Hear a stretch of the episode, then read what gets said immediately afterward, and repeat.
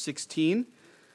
Mark chapter 16. If you're visiting with us and using a Pew Bible, um, you can use that if you'd like and open to page 853.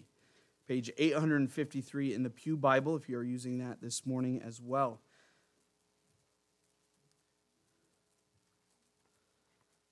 As you make your way there, let's pray, and then we will jump into our passage this morning.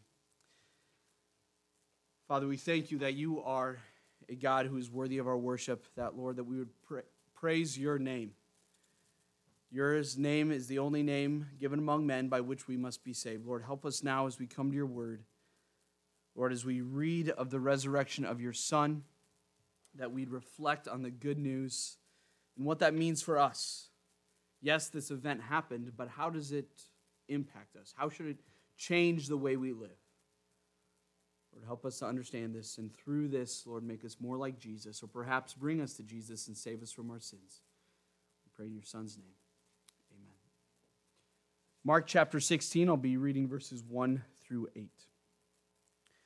When the Sabbath was past, Mary Magdalene, Mary the mother of James, and Salome brought spices so that they might go and anoint him. And very early on the first day of the week, when the sun had risen, they went to the tomb. And they were saying to one another, Who will roll away the stone for us from the entrance of the tomb? And looking up, they saw that the stone had been rolled back. It was very large. And entering the tomb, they saw a young man sitting on the right side, dressed in a white robe, and they were alarmed. And he said to them, Do not be alarmed. You seek Jesus of Nazareth, who was crucified. He is risen. He is not here. See the place where they laid him. But go Tell his disciples and Peter that he is going before you to Galilee. There you will see him, just as he told you. And they went out and fled from the tomb, for trembling and astonishment had seized them. And they said nothing to anyone, for they were afraid. Last night, my wife and I, after we put the kids to bed and were settled down after a busy day of working outside, it was beautiful yesterday and we had our bowls of ice cream and we're just relaxing there on the couch and oh let's find something to watch. You know like anything you have netflix and amazon prime and disney plus and you can't find anything right? For 20 minutes we flipped around and couldn't decide a show to land on. And so uh, we opened up the good old fallback pbs see if there are any interesting documentaries on there. And there was one on monopoly. And we are kind of nerdy like that. We said let's give it a shot so we started the documentary. And 10 minutes later, as we are both looking at our phones, not even paying attention to the documentary, we said, okay, this is really boring. We're not going to watch this. so we shut it off. The idea of Monopoly is a game where you try and barter and you purchase and you accumulate land and property and buildings. And the point is to get as much money and put everybody else out of business. And one of the key things in Monopoly is the Monopoly money. Right? We are all familiar with Monopoly money, this small, uh, photocopied papers, different colors, different amounts.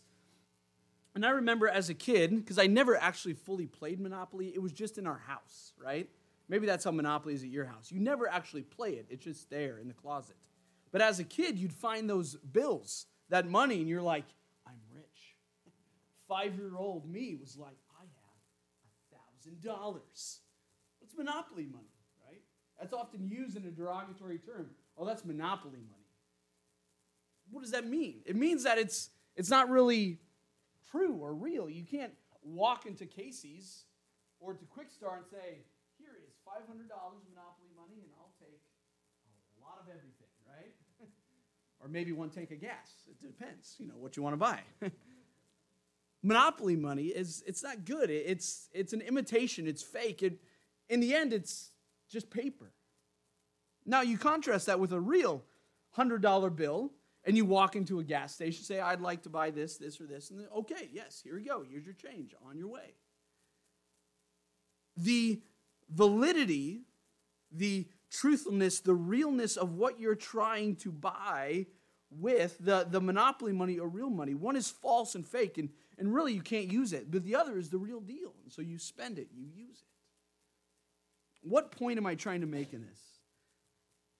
Is that monopoly money is fake, and really you can't do anything with it. Whereas true cash money, you can. It makes a big difference what you do with what you have in your hand. If you had a $100 bill from Monopoly money, you have nothing. You have a $100 bill with Benjamin Franklin on it, you have something.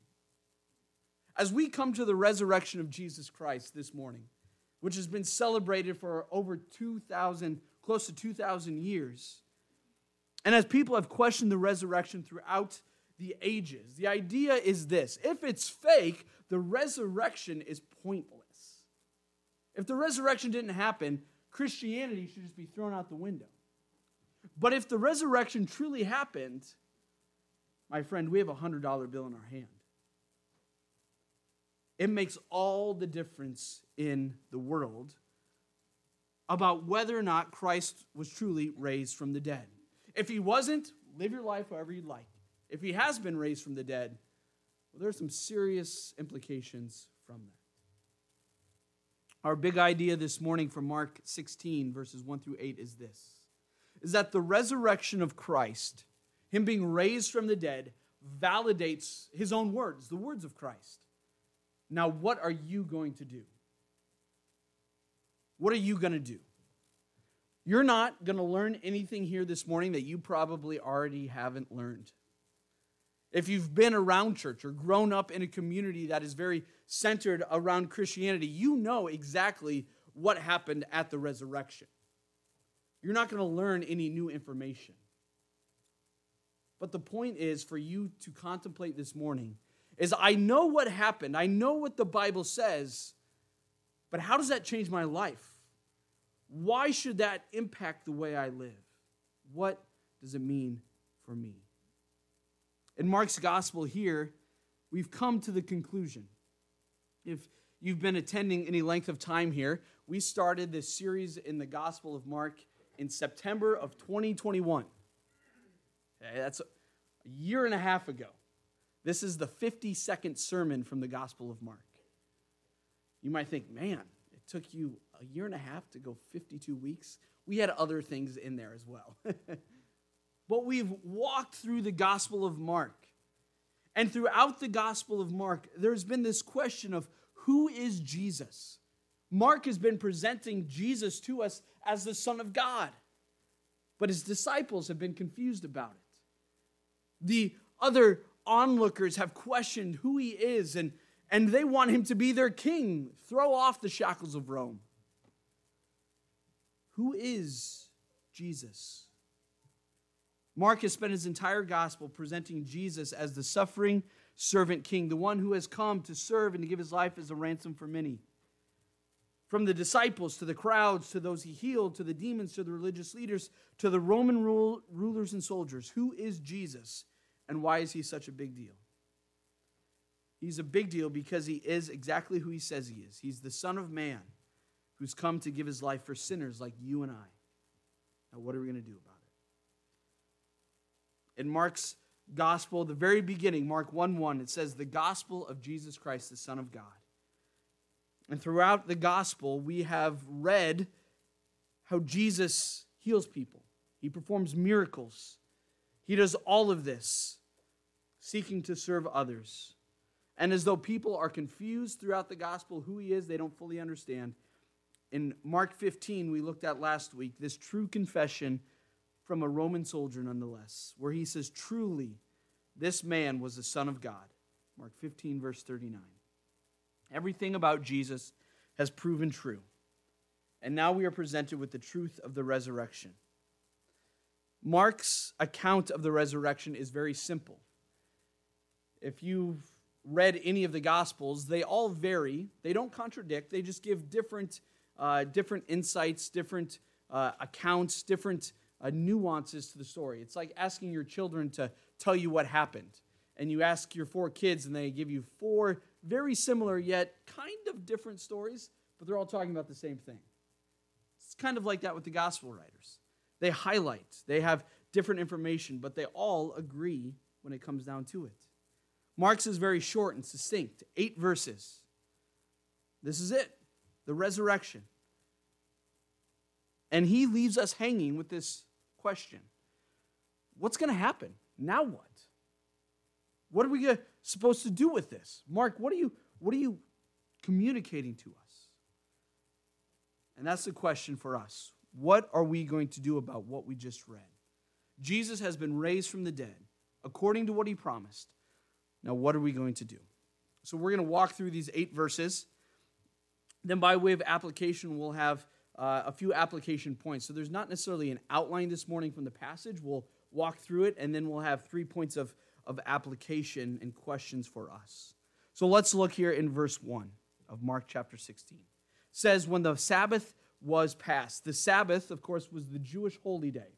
The Sabbath is Saturday in our week. And the Sabbath lasted from 6 p.m. or sundown on Friday night through sundown on Saturday. Um, that 24 hour, give or take, period. And this was the holy day of the week for the Jews.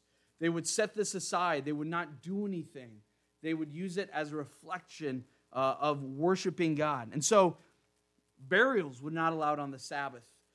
Interacting with dead bodies would not be allowed on the Sabbath. That's why there was such a rush after Jesus died on the cross to get him down and to get him in a tomb. Even that was hurried and not complete.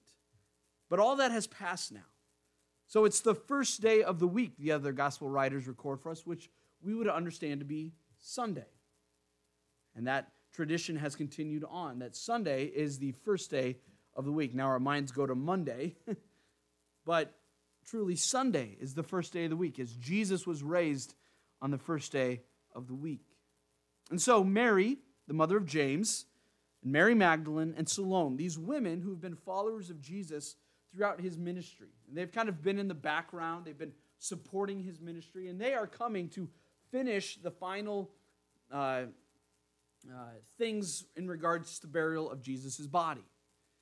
Remember, they would place the body in a small cave, wrapped in linen cloths, covered in different spices and perfumes to hide the stench of a decomposing body. Decomposing things smell. And so they would cover them in spices, and after the body would decompose, they would take the bones, put it in a smaller box, and leave it there in the tomb, and it would become a family burial tomb through many generations. Jesus was placed in this tomb by Joseph of Arimathea. And it was rushed and it was hurried. And now the women are coming back. It says they bought spices to anoint the body to go and to finish the burial procedures and as a sign of respect for Jesus. Verse 2 And very early on the first day of the week, when the sun has risen, they went to the tomb. So this is Sunday morning, early. Sun's coming up. They went to the tomb.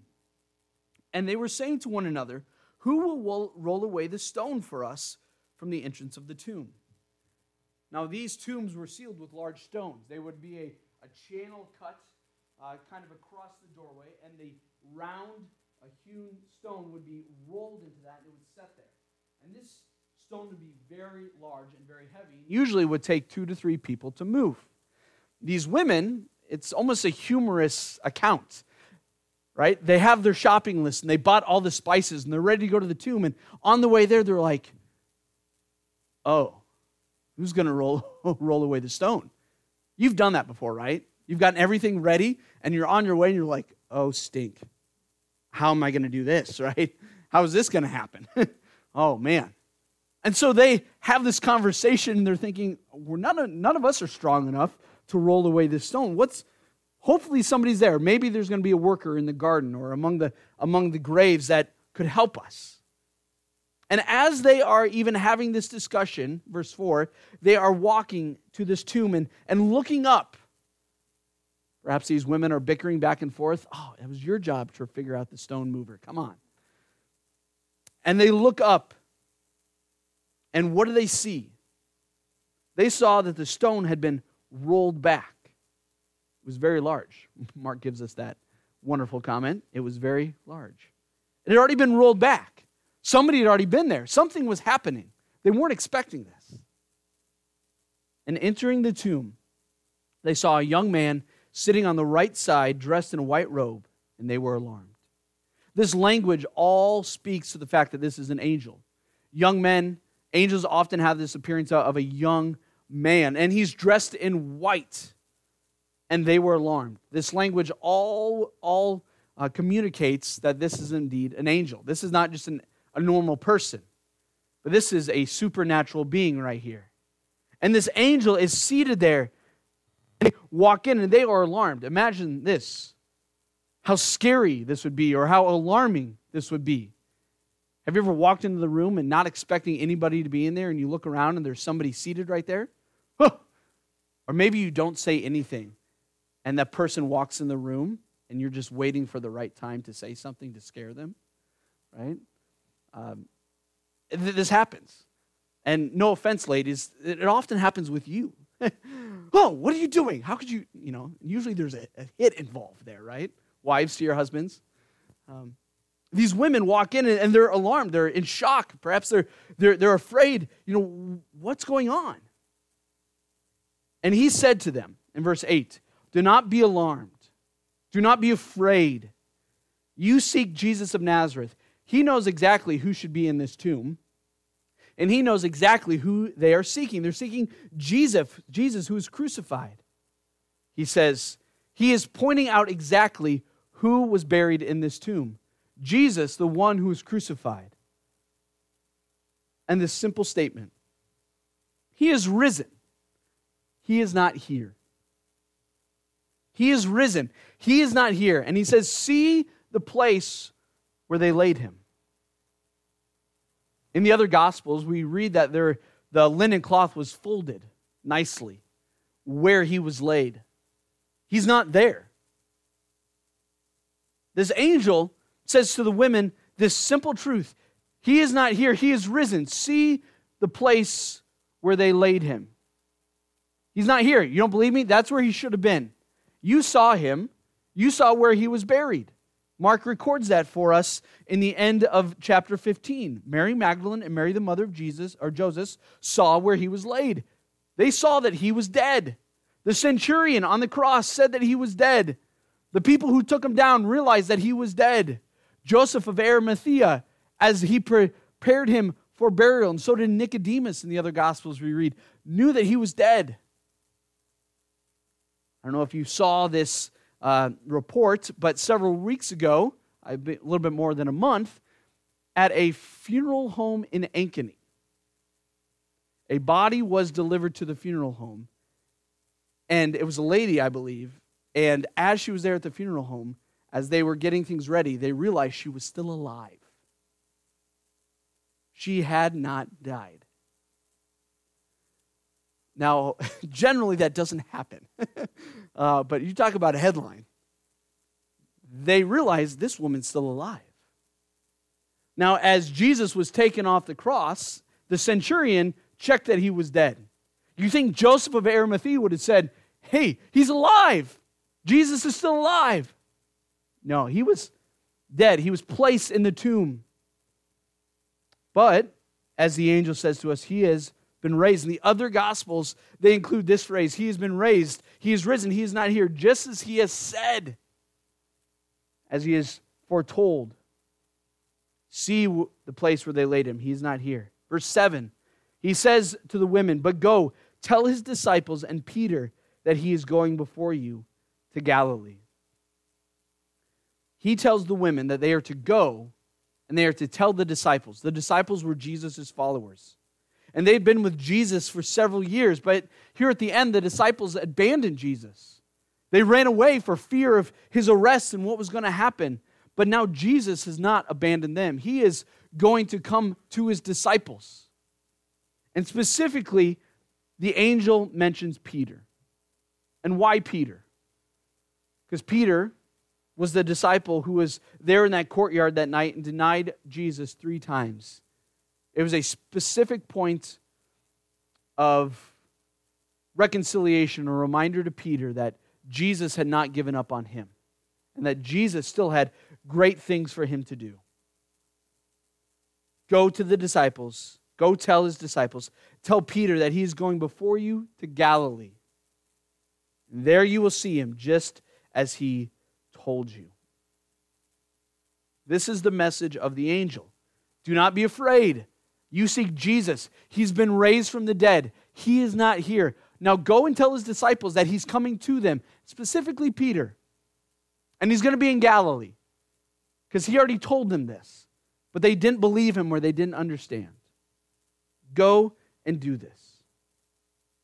What a shocking message. What a shocking course of events. Going to a tomb expecting a dead body and finding nothing, but you find an angel. Jesus has been raised from the dead, just as he said. Verse 8 And they went out and fled from the tomb, and trembling, for trembling and astonishment had seized them. That would be an understatement, wouldn't you think? that they be overcome with this trembling and fear and astonishment. And it says here that they said nothing to anyone, for they were afraid. Remarkably, in Mark's account, he leaves us, the readers, with the women trembling and astonished. Rightfully so at what they just saw. Their fear is paralyzing them. In the other Gospels, we know the continuing events played out. How uh, Peter and John come running to the tomb, and, and Jesus appear, appears to Mary, and, and so on and so forth. But in Mark's Gospel, we have this succinct ending. Now, I'm sure most of your Bibles include here verses 9 through 20. I'm sure it's bracketed, uh, and it has a, a note about some of the early manuscripts not including this passage. There are several reasons for that. The language in this section does not look like Mark's, it doesn't read like Mark's. Those of you who are teachers and you read a paper by a student, you get to know their voice and what they write like and what they what words they use. If you look at Mark's gospel and then you look at these last 11 verses or so, they do not match up. there are different words that are used, different phrases that don't seem like Mark. And the earliest manuscripts of Mark's gospel do not include this section.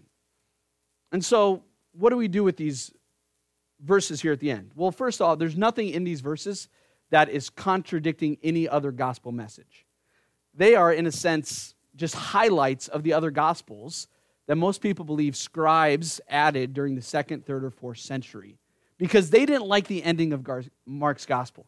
They felt like it needed a conclusion, right? This cliffhanger. So there's nothing necessarily wrong in this passage here or uh, new or different than any of the other gospels. I personally don't think it belongs to Mark. Um, not that there's anything wrong in this passage, this ending passage, but I don't think it's, it's Mark's, comes from Mark's hand. I think Mark ended in verse 8 because that's what Mark does. Mark talks, talks, and then just kind of throws this bomb out there and lets it see what happens, right? He's very succinct and direct, very economical in his word choice. And for him to end like this in verse 8, it's strange and odd, but it's very Mark. He is saying, Jesus has been raised from the dead. Now, what are you going to do? What are you going to do? And that's really the question for us. You're familiar with the women going to the tomb and seeing the angel and Jesus not being there and the following events of, of Peter and, and John running to the tomb and Jesus appearing to the other disciples and over 500 people at once and ascending into heaven. Jesus has been raised from the dead, just as he said. It's why we read that from Mark chapter 8, our scripture reading. Jesus says he would tear down the temple, that's his body, and raise it again in three days. Guess what he did? So we are left here with this question what are we going to do? The women were told to go. They were first paralyzed with fear, and they said nothing to anyone, for they were afraid. As we think about this resurrection account in Mark's gospel and his overall purpose of writing it, it comes down to this Jesus is who he says he is. Jesus is the Son of God. Mark 1 1. Listen to this. The beginning of the gospel of Jesus Christ, the Son of God. We read that in Mark 1 1, the very beginning. Then Peter's confession in Mark 8, verse 29. He asked them, But who do you say that I am? Peter answered him, You are the Christ. Jesus explains his own ministry as the suffering servant king in Mark 10 45. For even the Son of Man came not to be served, but to serve, and to give his life as a ransom for many. And then this culmination in Mark 15 39 of the centurion. Mark writes, And when the centurion who stood facing him saw that in this way he breathed his last, he said, Truly, this man was the Son of God.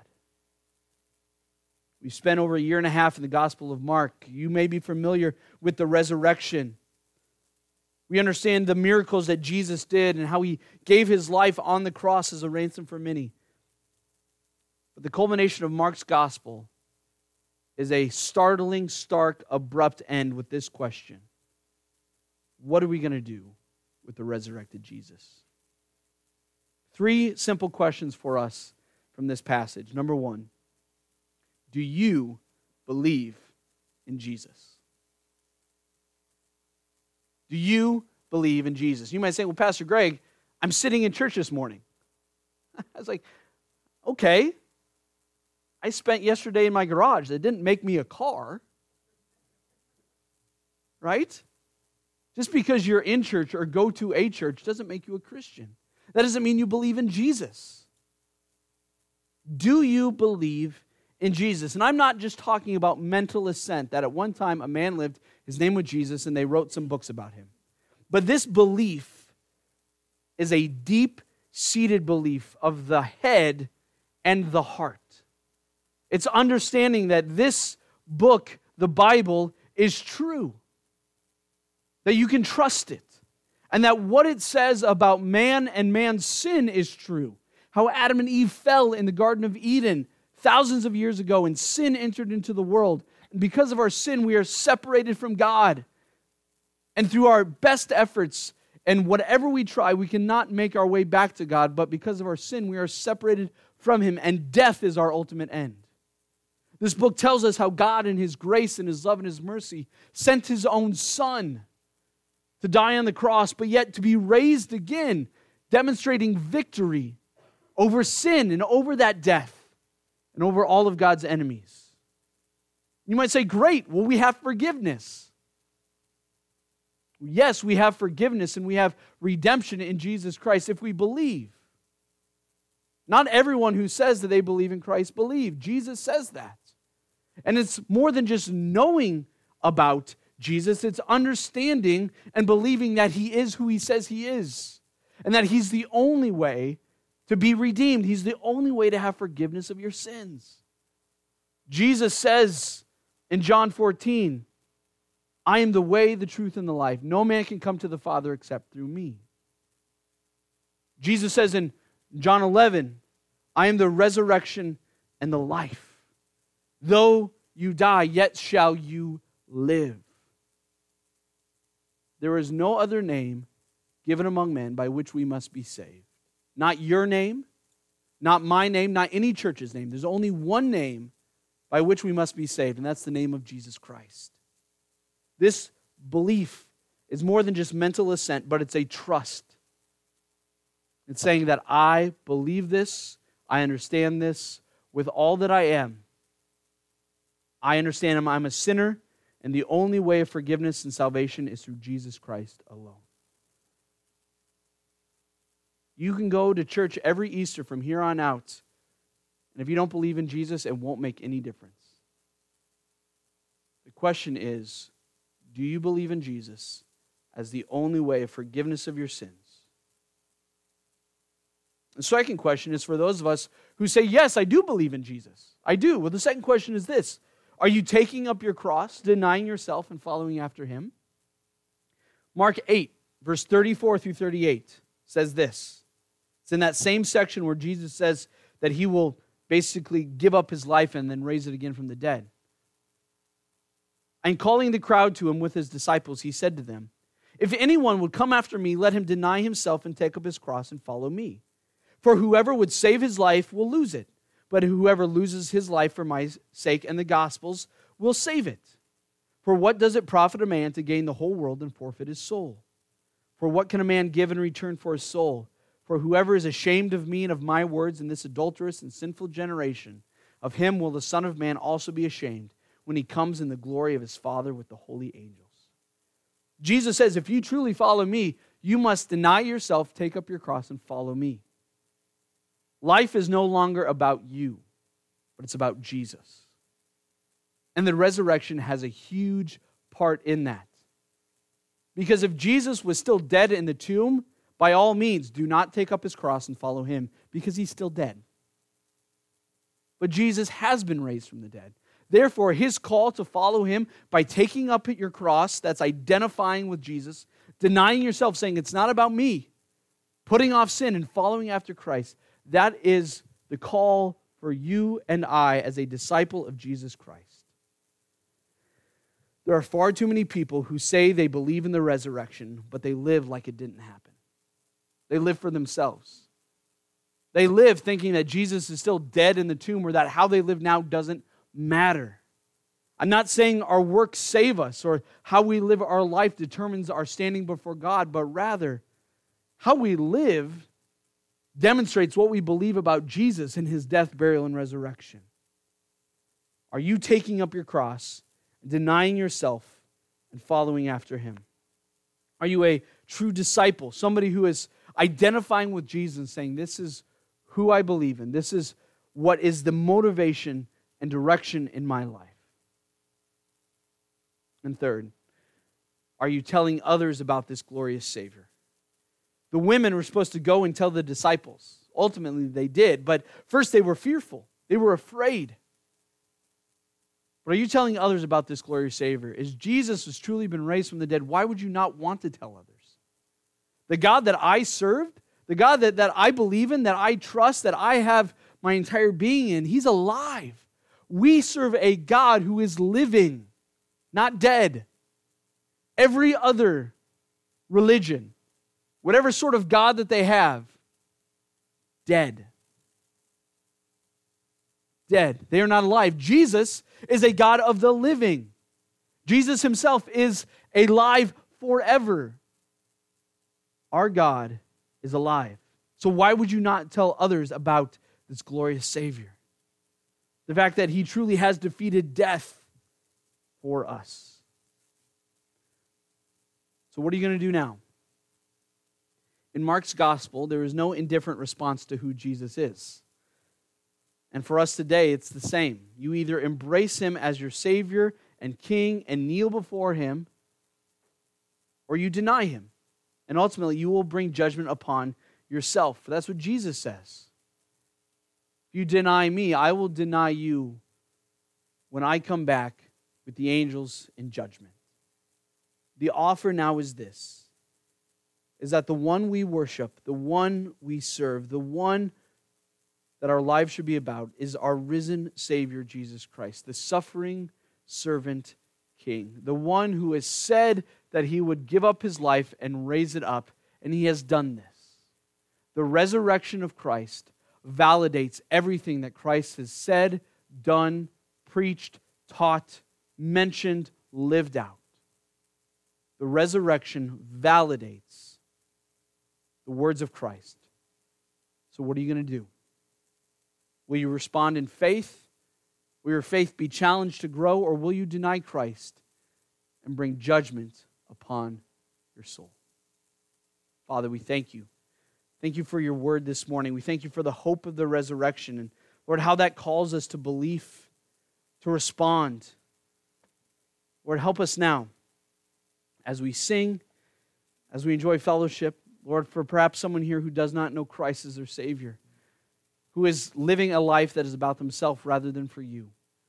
Lord, I pray that your Spirit, and your word would convict them of their sin and their need to trust in Christ, the glorious living Christ. Lord, for the believer here, may they be emboldened and encouraged, knowing that everything that Christ has said has been validated because of his resurrection from the dead that because He lives, we can face tomorrow. We can face the ups and downs, the difficulties of life, knowing that He's alive.